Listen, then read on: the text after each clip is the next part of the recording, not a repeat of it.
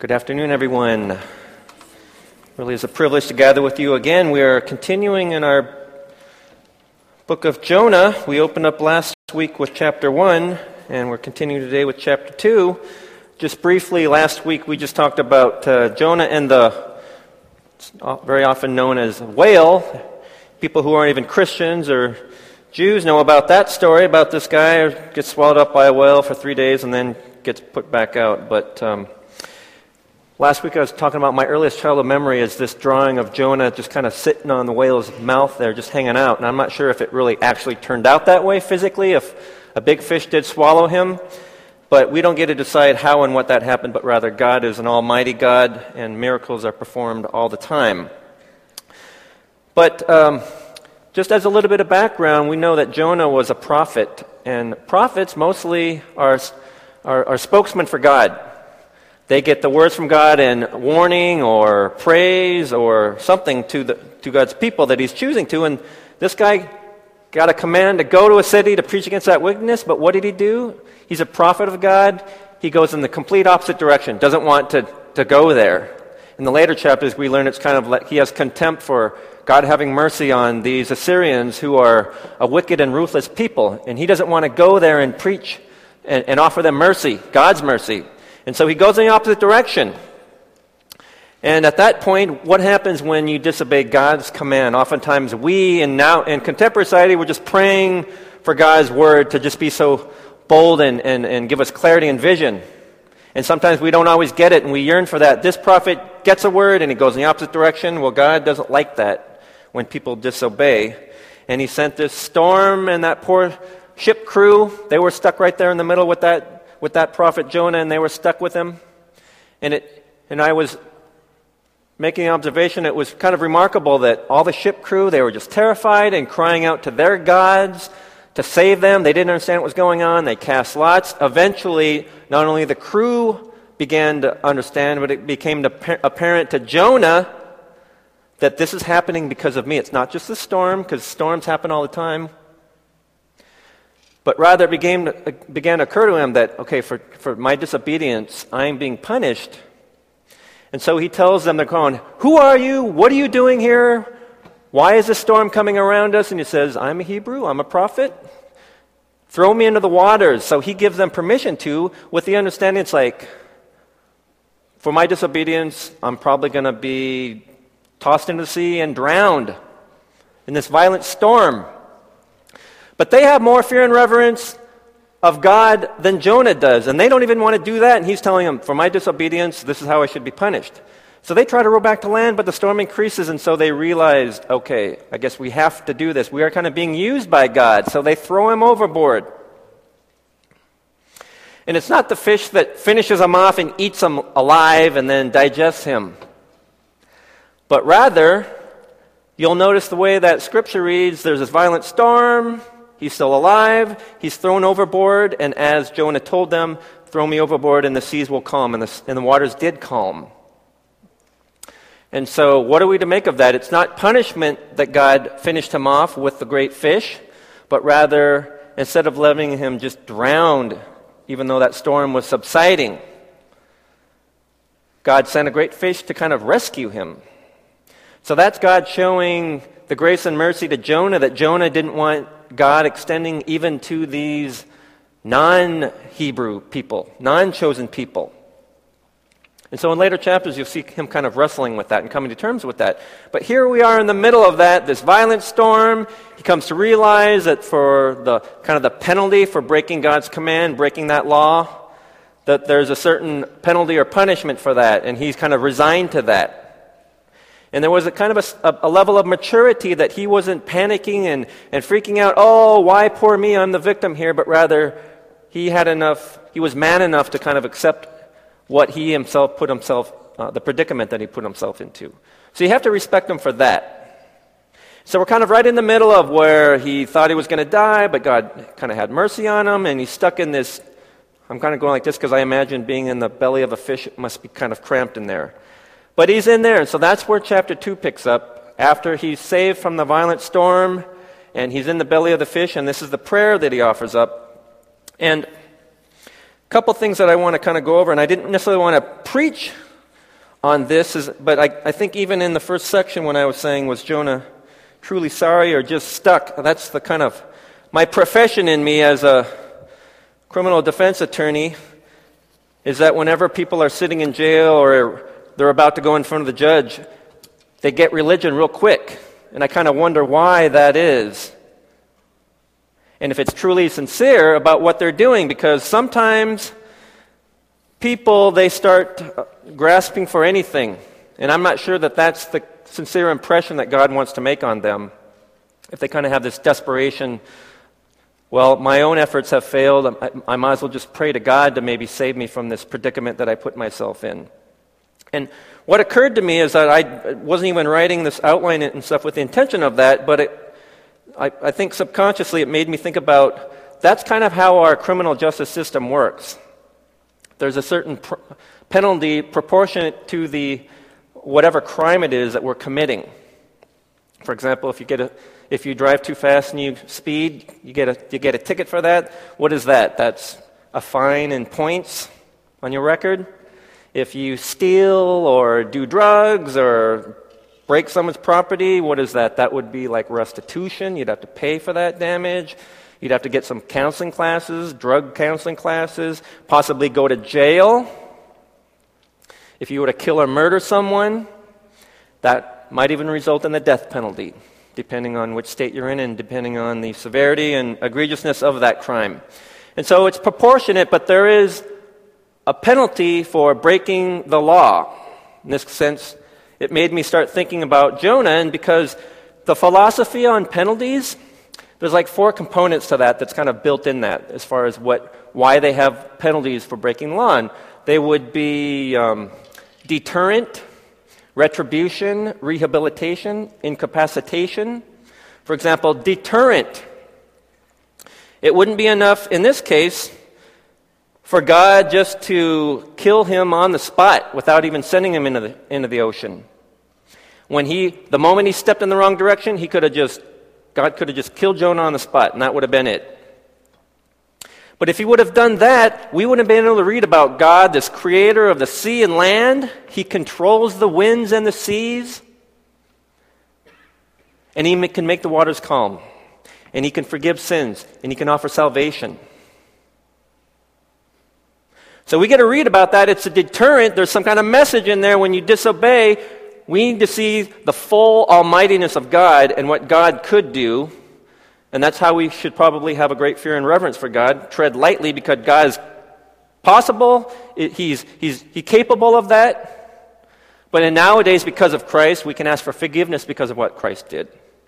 But in the back of our mind, God is the Almighty Creator of the seas and land, when we disobey, sometimes there's direct consequences for what our actions cause, and also for the disobedience and the relationship that is fractured because of that. So we did kind of talk about that last week. So that's a deterrent for us to read this is what God's capable of, and this is what He did to Jonah. But we also see the breadth and scope of God's mercy that He had on him by letting the fish swallow him up.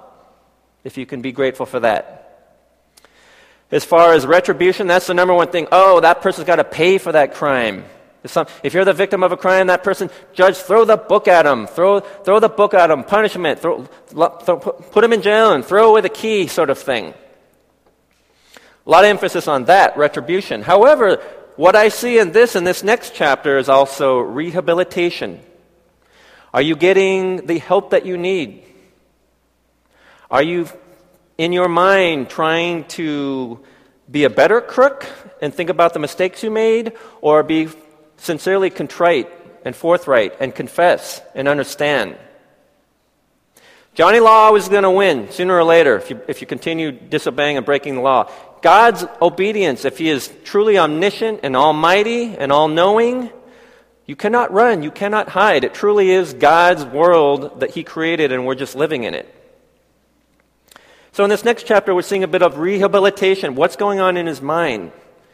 Is he going to continue his wayward, disobedient, defiant ways? It doesn't appear to be. But because we do see in the prayer, he's gone over this whole thing in his mind and he's offering that up as a prayer. Finally, there's like incapacitation. If you're in jail, you cannot be out committing more crimes, so that's a benefit to the public safety. In this case, He's in the belly of a whale. It's just for three days, but he, he's not being too disobedient being in the belly of the whale. I don't know much, how much mayhem he can be creating in the belly of the whale. But anyway, in my mind, I guess that's what was going on when I was thinking of this as far as was Jonah, Jonah truly sorry or is he stuck in a spot? And that's where he found God. That's where he found religion. That's kind of in my mind what I always think about, I guess, and that's kind of what I was applying here to Jonah. So let's go ahead and read chapter 2. There's 10 verses here. Jonah chapter 2, verse 1. From inside the fish, Jonah prayed to the Lord his God. He said, In my distress I called to the Lord. He answered me. From the depths of the grave I called for help. You listened to my cry. You hurled me into the deep, into the very heart of the seas, and the current swirled about me. All your waves and breakers swept over me. I said, I have been banished from your sight, yet I will look again toward your holy temple. The engulfing waters threatened me, the deep surrounded me. Seaweed was wrapped around my head. To the roots of the mountains I sank down. The earth beneath barred me in forever. But you brought my life up from the pit, O Lord my God. When my life was ebbing away, I remembered you, Lord, and my prayer rose to you, to your holy temple. Those who cling to worthless idols forfeit the grace that could be theirs. But I, with a song of thanksgiving, will sacrifice to you. What I have vowed, I will make good. Salvation comes from the Lord. And the Lord commanded the fish, and it vomited Jonah onto dry land. Let's pray. Lord Jesus, I just uh, thank you and praise you for the opportunities we have to lead Scripture about things that may have occurred before your incarnation on this earth, but God abides eternally, and His truths are eternal, Lord, and we just thank you for the divine message that you give us through this scripture, Lord, may it just resonate in our hearts and minds, Lord God, about what you are capable of, not only in our disobedience, but in our obedience and faith in you, that there is so much hope and a joy and an eternal everlasting, Lord, that we have. The promise of that, Lord God. In your Son, we thank you and praise you for that. In the name of your Son, Jesus Christ, we pray these things. Amen. So, in that last verse, and the Lord commanded the fish, and it vomited Jonah onto dry land.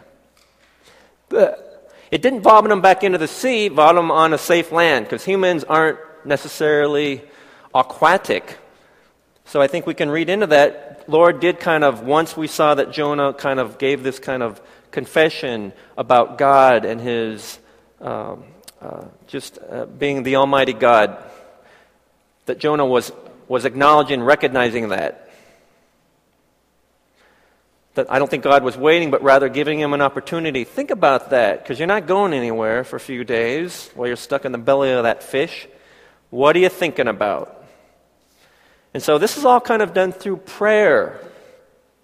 And so we have the opportunity to kind of do that through prayer, but also Scripture. He didn't have Scripture, he was getting Scripture written about him. And so 2,000 years later, we have the benefit of that. Learning from this as perhaps a deterrent, but also as an encouragement about what there are consequences to disobeying God and that relationship that we have, and God's command for us, His calling for us. And so we want to be very careful and mindful about those things. And so, again, in this uh, first section there, the belly of a fish could indeed be a place for uh, deep thought. You're not going anywhere, you don't have any internet, you don't have any cell phones. You don't even have a sock drawer that you could say that you have to do because you don't have time to go to the belly of the fish. So it's that point that the waters do subside and he's in the belly of the fish and he's kind of lifting up this prayer. And he kind of goes through that whole thing. We noticed in the first chapter, everyone else was terrified and crying out to their gods. And he, what? He went and took a nap and he was very calm and collected, but we see in here, in his mind, he was just really starting to become very concerned and even terrified in his mind because it started to occur to him that this wasn't just this random coincidence about being on a ship in a storm. But what we also don't know in there that, uh, like I said, in this part B there, was Jonah truly sorry or just stuck? We don't hear him complaining about hmm, if I, if I live through this next time, I'm going to disobey God. I'm going to do better at it. I'm going to, first of all, I'm not going to go near a ship in the water so he can't get me there. That's not being fully, fully, con- that, that's not a full confession. That's not being truly sorry and sincere about the situation that God has placed him in. And that's what I'm talking about nowadays. Sometimes when I'm talking to clients and advising them about the facts of the situation, you can kind of tell that they're trying to like get the information so next time maybe they'll be a better crook. And that really bothers me because if it's young men, it's just I truly just am sorry for that because if they want to continue that path of life, but they're saying, "Oh, so I didn't need to let the cop inside at that point," or "Oh, so he lacked probable cause because of this or because of that." It's like you know, let me just stop you right there. You're not a very good crook. Should find another line of work. That's what I want to try to tell people. Rather than in their minds, if they're sitting in jail, they think because their, their intellect is smart enough that they can, next time, they'll be a little bit smarter about that. So, in some sense, their intellect and their, and their greed and their evil ways is their idol that they're, they're pursuing rather than just trying to find a right relationship with the Lord. But I don't see that with Jonah. I don't see him, oh, this is not my fault. This is just a conspiracy by the government to get me. This is a conspiracy by God to get me. I did nothing wrong. Next time I'm going to do it better, and I won't get caught.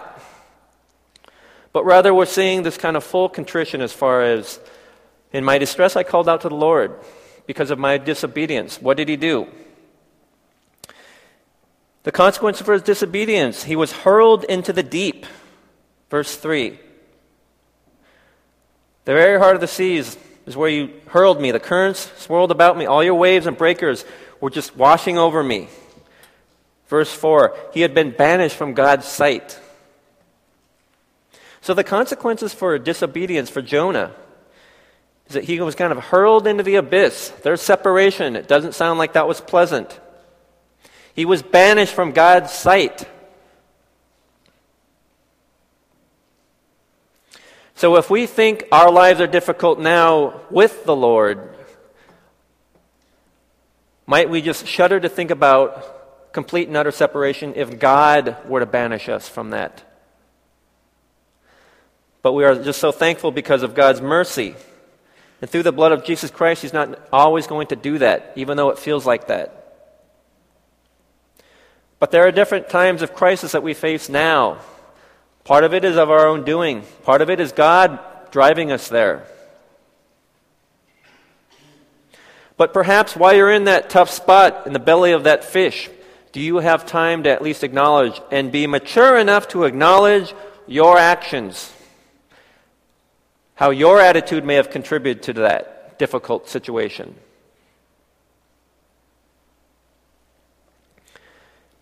And so that's where we're at. Jonah, in this prayer, lifting up these prayers, acknowledging, God, I just, uh, because of that, in my distress, I called out to you. Even though you hurled me into the deep, you banished me from your sight. It took all of that for, for Jonah to finally realize that was important for God when he told me to go to this city to preach against those people who had no connection, no relationship with the Lord. And so the consequences for that disobedience is being banished from God's sight, being hurled into those waves to die.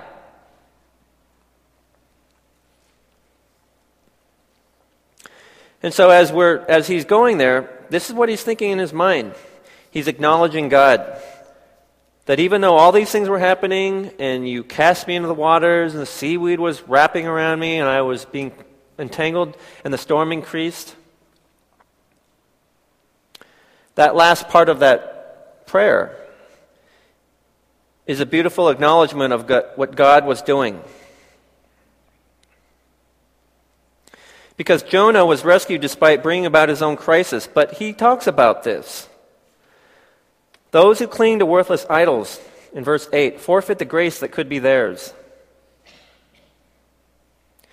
Now, he was all, probably talking about the sailors who were worshiping their gods in that storm, crying out to those gods, those false gods, those idols, save me from this storm. They didn't know what was going on until later. But those who cling to worthless idols forfeit the grace that could be theirs. This is unusual for an Old Testament chapter passage because forfeiting the grace that could be theirs at that point, it was just for God's chosen. Nation of Israel, the Hebrews, Jews. But this is kind of foretelling about what God has intended. And because of that, we are included in that. But it's unusual for an Old Testament passage. Salvation comes from the Lord. And so that's a beautiful thing. So here he is, having realized that his life was ebbing away. He thought to pray to God, acknowledging God as the creator of the seas and land, and that he did disobey, and that he had resigned himself to, to death by drowning in a violent storm. And so he was ready to accept the consequences of that. That, in and of itself, even though he disobeyed God, shows a great level of maturity. That he wasn't denying God, he wasn't denying responsibility for that. But once he realized, because he went in the opposite direction of the way God told him to go, those were the consequences that became apparent to him. But he didn't cry out, Oh, I'm the victim here, I'm the poor victim. This is happening to me. I don't deserve this. But rather, he did take responsibility for that.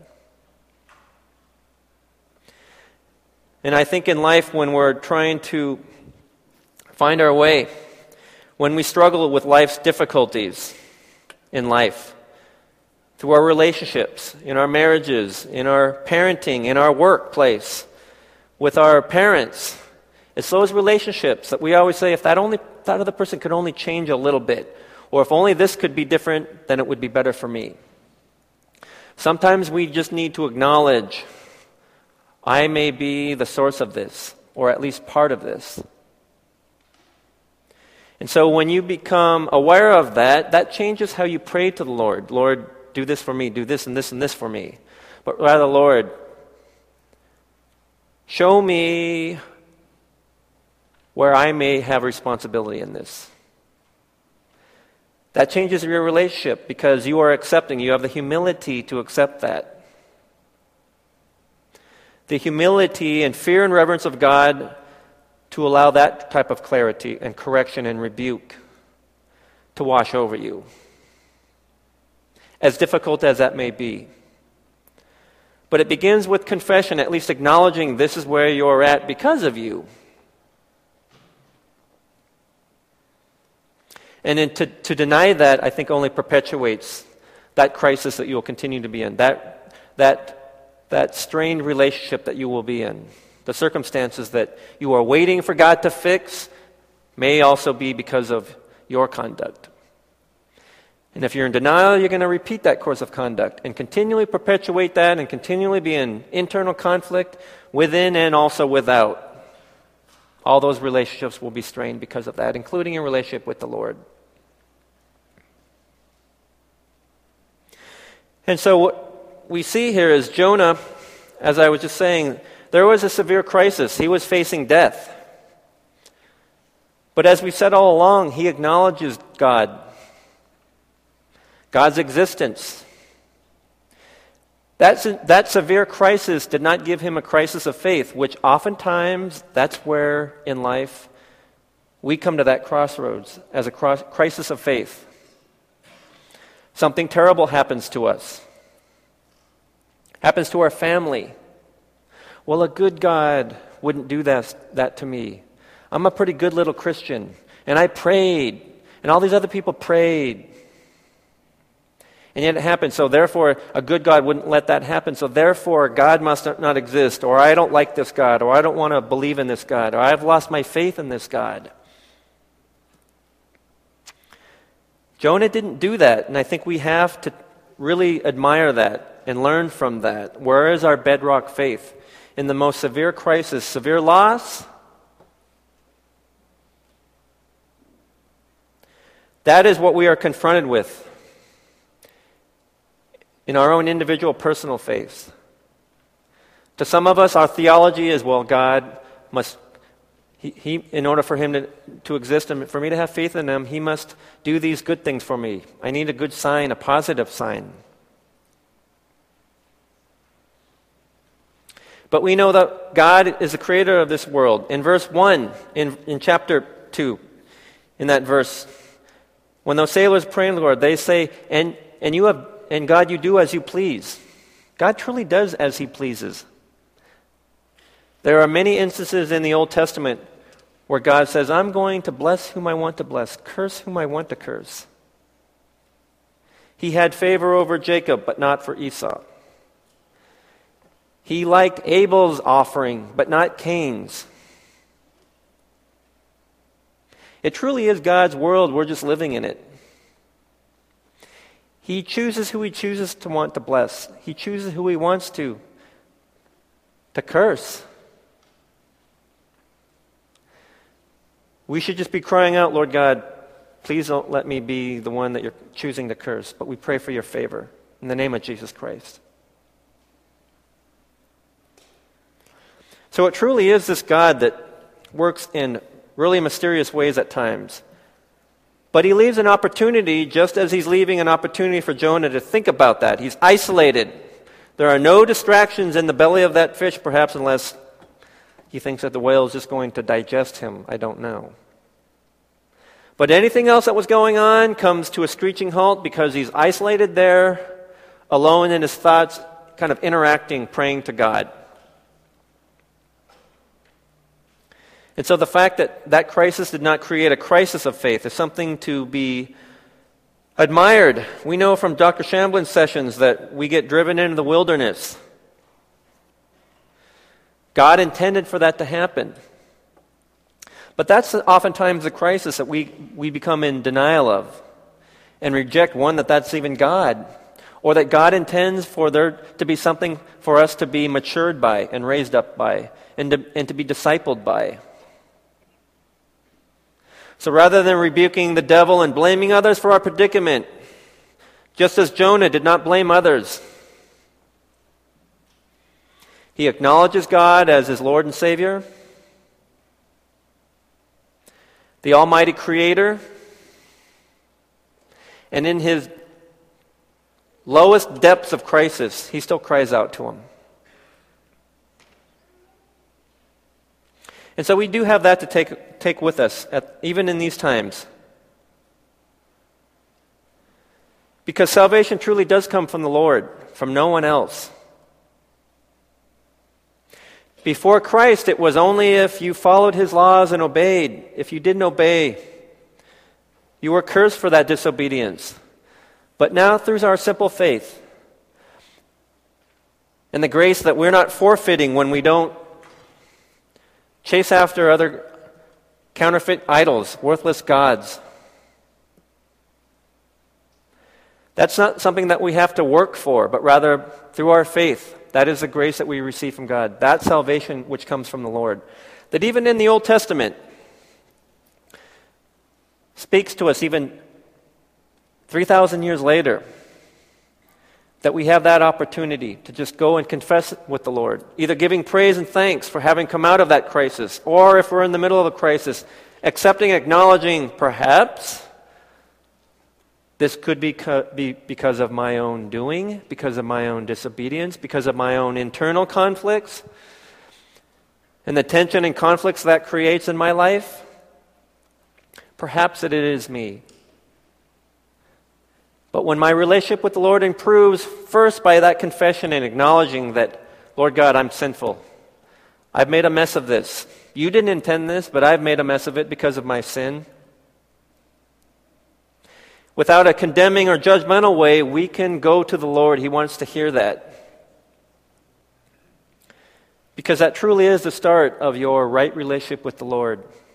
And as we talked about last week, once that relationship, you have that peace. All these other relationships, all these other things that were so important in the crisis and conflict, a lot of that goes away. And so you have that to look forward to rather than fighting against that, railing against that. In this society, without going on too much of a soapbox, it's been talked about before. This we are a generation that we don't necessarily want, want to take blame. Every, everyone's opinion is okay. Everyone's religion is okay. I'm okay, you're okay. But by accepting everything, we don't necessarily believe in, in one thing, and that's God's salvation, God's eternal truth. And because everything's okay, we're afraid of failure. We're, afraid of, we're afraid of rejection. We're afraid of crisis. When that really is the good stuff that God is using to mature us and disciple us. Through that adversity, through those challenging times, we are broken of our own pride and ego, or the things that create the tension and conflict within us. And so when we acknowledge that, that is how we are, that's how we were raised, that's how our school system taught us. That's a good start. It's a good start having compassion and understanding for others rather than judging them and telling them how stupid and messed up they are. But as God extends His mercy and grace to us, does that give us compassion for others? When we understand the difficulties they're going through may stem from their own separation from the Lord. And so having that restores us and restores us and allows us to follow God's command that He has for us, and that's to love one another. Even if that's speaking the truth in love, even if that's speaking hard truths or realizing hard truths, or bringing, walking along people who are in such crisis that they don't understand. It's going to take some time. But having that compassion and mercy to be patient, just as God is so patient with us. Because God will provide all of those things that you need at the right time the right word, the right gesture, the right moment, just as He's provided it for you. Hopefully, it's, it's God's will that he, you will be used to also restore others, to give other people hope. Because that's God's command for us. While we're here on this earth, to be in right relationship with Him, but also, where's our compassion and mercy that we have, the grace for others? So, in this difficult time, people are always struggling in this world with, with so many things with our work, our education, our, our careers, with our relationships. When you seek the Lord and your relationship with the Lord is right, Everything else is really going to take care of itself. Maybe from the outside looking in, not the way you have imagined it right now, but again, God does as He pleases. Once you submit to that and acknowledge that, perhaps all those worries and concerns and what you wanted fall by the wayside because you have this peace. And because of that, we can rejoice in that. And so, this chapter, this book of Jonah, is, a, is not a deterrent, but something for us to read about, to understand just how all knowing and all powerful God is. And God does as He pleases. But by His grace, and praying in the name of our Lord Jesus Christ, we receive that salvation and we can lift up prayers to the Lord. But I submit to you, the prayers that you are offering now could change as you increase your intimacy with the Lord. Your faith increases. Your perspective will change as you mature, just as it changed with Jonah. He had contempt for God because God wanted to show some mercy or or preached to the Assyrians about how wicked they were, this prophet didn't want to do it.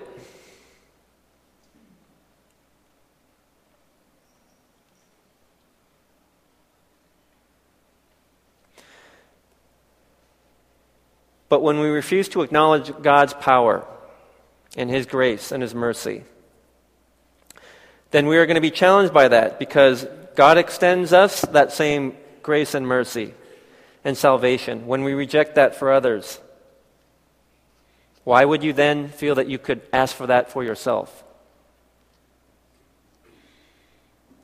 Because we all truly are, are just as unworthy. And so, with that type of faith, we have uh, the understanding. So, my message is going to be shorter today.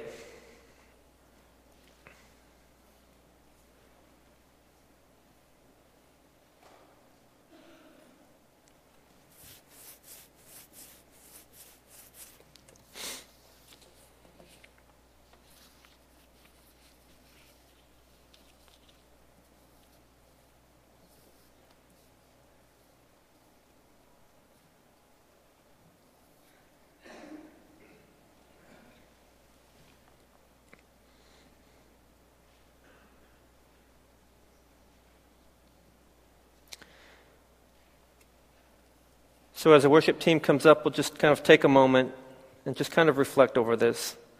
As we're emerging as a congregation through this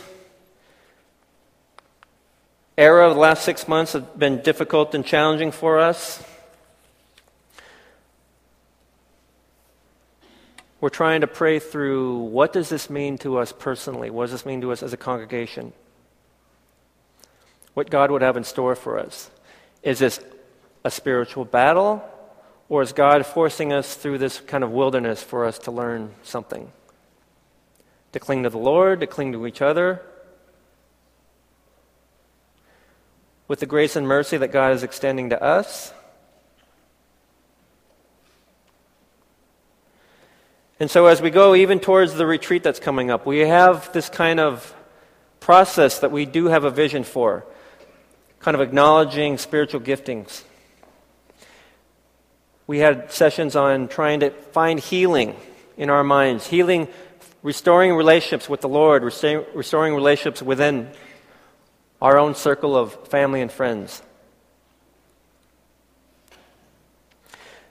So, in that restoration, our relationship with the Lord increases, and then we can, from there, as a congregation, try to figure out where God is having us go from there. Kind of be released to be sent. And so, as we're going along, it's important, even without this church crisis that we've gone through, all along, many of us have been struggling with our own little issues.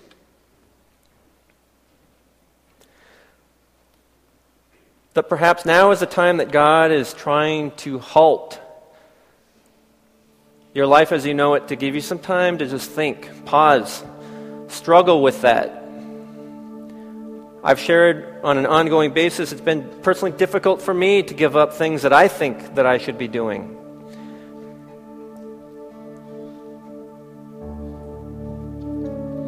But to kind of surrender that type of pride or ego or rights, I think is what God wanted me to do in my life.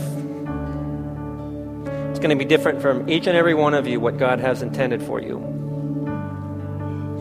But it begins with that type of confession, that kind of self awareness,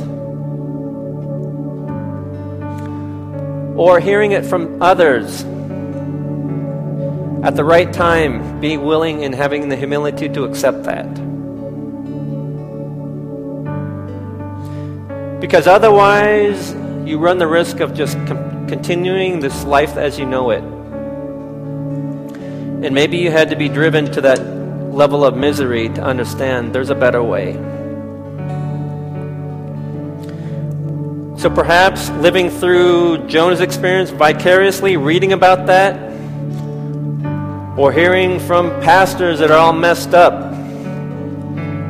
Don't go through what other people had to go through, but quite frankly, maybe, it, maybe it's something that you're going to have to go through. It's our prayer as friends and family, those who love you, that you're going to come out the other side not having rejected your faith. Not having got, gotten angrier. Not having gotten more self destructive. And be more separated from God and from those who care about you. That's the tragedy. That's the risk that we run. So it's within that community, that fellowship, allowing yourself to be influenced and to be touched and encouraged, but also to be corrected and rebuked by those who care about you. to accept that. That's a level of maturity that I think Jonah came through all of that, acknowledging that and praising the Lord. And that's something that we can take away in our lives. Having gone through that, you are going to be so much better because of it. And you'll be thankful. But you have to be willing to go there. Without being afraid of failure, without being afraid of rejection, without being f- afraid of, of intense emotion or anguish or turmoil. If it truly is what God's trying to get you through, then God will provide a way, I feel. And you'll be better because of it, and everyone will be blessed around you because of it. And so we look forward to that day where God will continue to uh, raise you up, disciple you. Look forward to that day where we celebrate how far you've come, how far you've already come, and, and how God used you because we're never really going to be perfect. But God's still going to be able to use us no matter what. He's going to be able to use each and every one of you, each and every one of us. And so the promise of salvation also includes that while here on this earth until the return of Jesus Christ. That day of hope and celebration begins now. Let's pray. Lord Jesus Christ,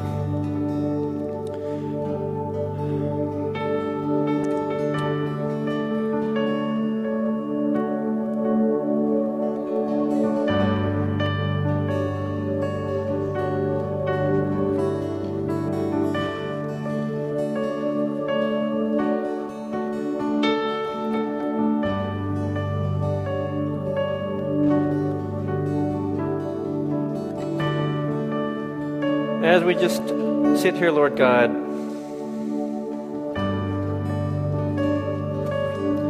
Holy Spirit, Lord, the way you've been speaking to us, Lord God, in the past, recent past, now, Lord God, just give us that type of encouragement and conviction, Lord God, to just hear you.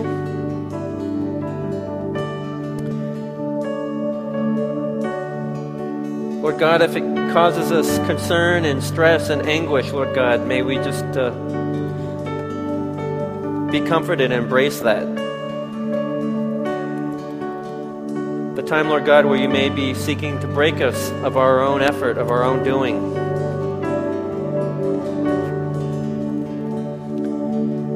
And you do as you please, Lord God. We just pray for your favor, your blessing in our lives, Lord God. And we are not worthy of that. But because of your Son, Jesus Christ, we pray for that type of hope.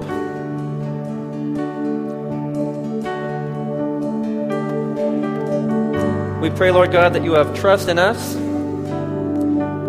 to do the right thing, right by you, Lord God, that reflects our love and faith and trust in you.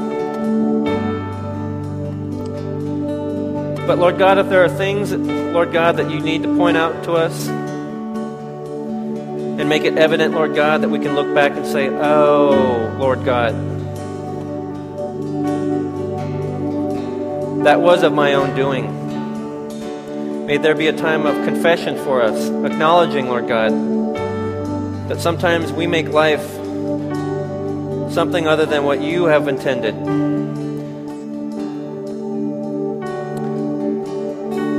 But through restoration, through forgiveness, Lord God, and that type of healing, Lord God, you would raise us up from that abyss, from that pit, Lord God, of where we were. And you've shown us a better way, a better life. And the glimpse of that, Lord God, causes us to never want to go back.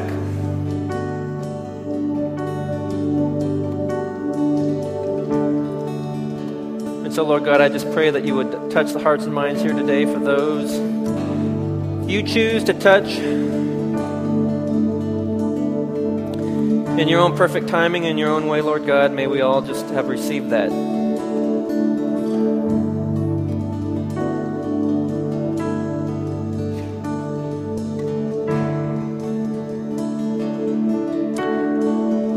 I thank you for these things in the name of your Son, Jesus Christ, I pray. Amen.